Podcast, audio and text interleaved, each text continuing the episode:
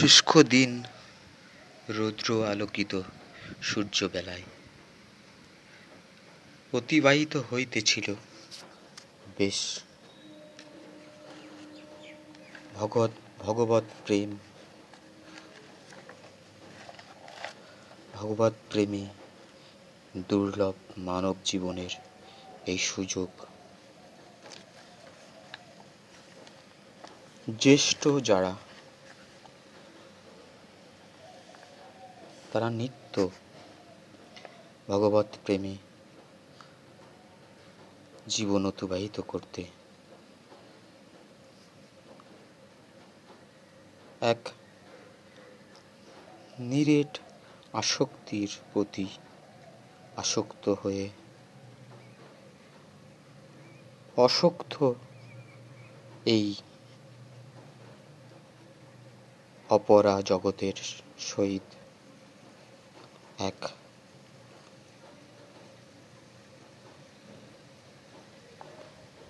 বিচ্ছিন্নতা করে নিজের মতোই অনিত্যভাবে পরাজগতের সহিত সংযোগ প্রতিনিয়ত লাঞ্ছিত, অপমানিত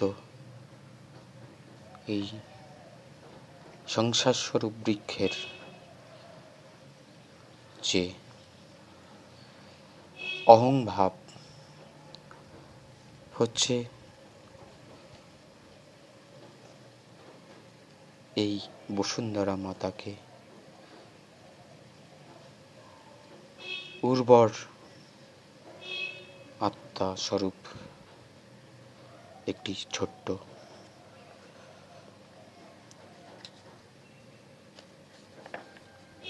অথচ সত্য। পৌরাণিক কাহিনীর মতোই শোনায়, কিন্তু সত্য ঘটনা।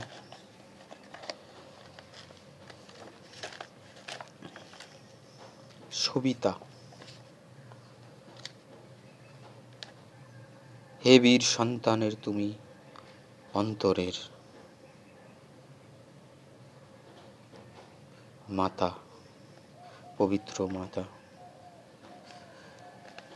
সবিতার সেই শ্রেষ্ঠ রূপ, পরমের সেই জ্যোতি আমরা ধ্যান করি, যে তার সত্যে আমাদের প্রদীপ্ত করে তুলবে।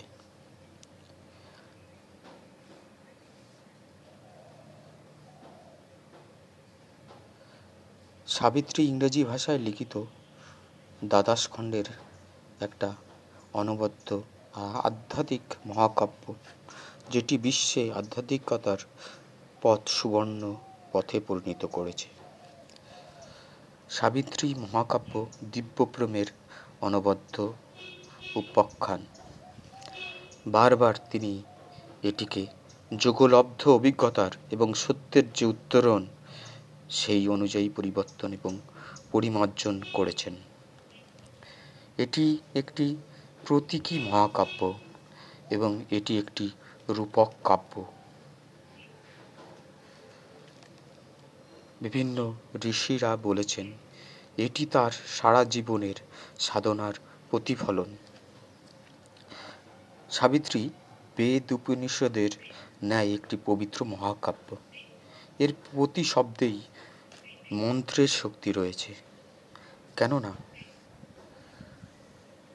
সাবিত্রী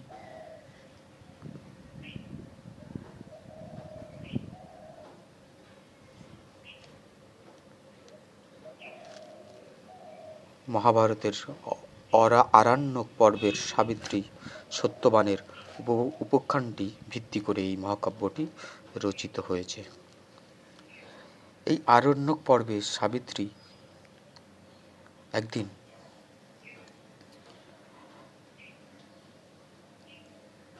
নিত্যবেলায় সত্যবানের জন্য অপেক্ষা করছিল। সত্যবান যখন এই বনবাসিত জীবনে। কাষ্ঠ সংগ্রহ করিবার জন্য বনমধ্যে প্রবেশ করেন। তখন একটি সর্প আসিয়া তাহাকে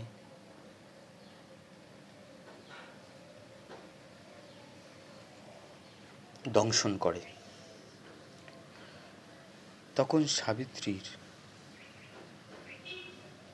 যে সাধনার ফল তার স্বামীর দেহ পাইয়াও মৃতদেহ পাইয়াও সে সাধনার নিরবিচ্ছিন্ন এক বিশ্বাসের উপর ভিত্তি করে বারবার তিনি মনে করেছেন মানুষের এই মৃত্যু শেষ নয়। এই মায়া মৃত্যু রাজ্যে সত্যবানের আত্মাকে তিনি আবার তারই প্রবল আর্থিক আধ্যাত্মিক শক্তি দ্বারা ফিরিয়ে আনতে প্রবৃত্ত হন।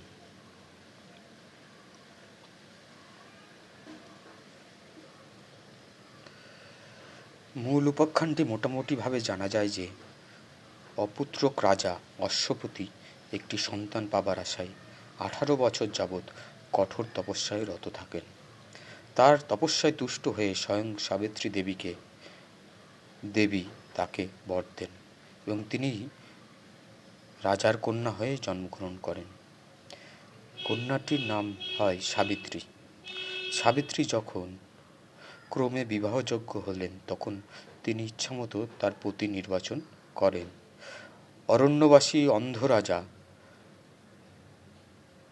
দুমত সেনের পুত্র সত্যবানকে।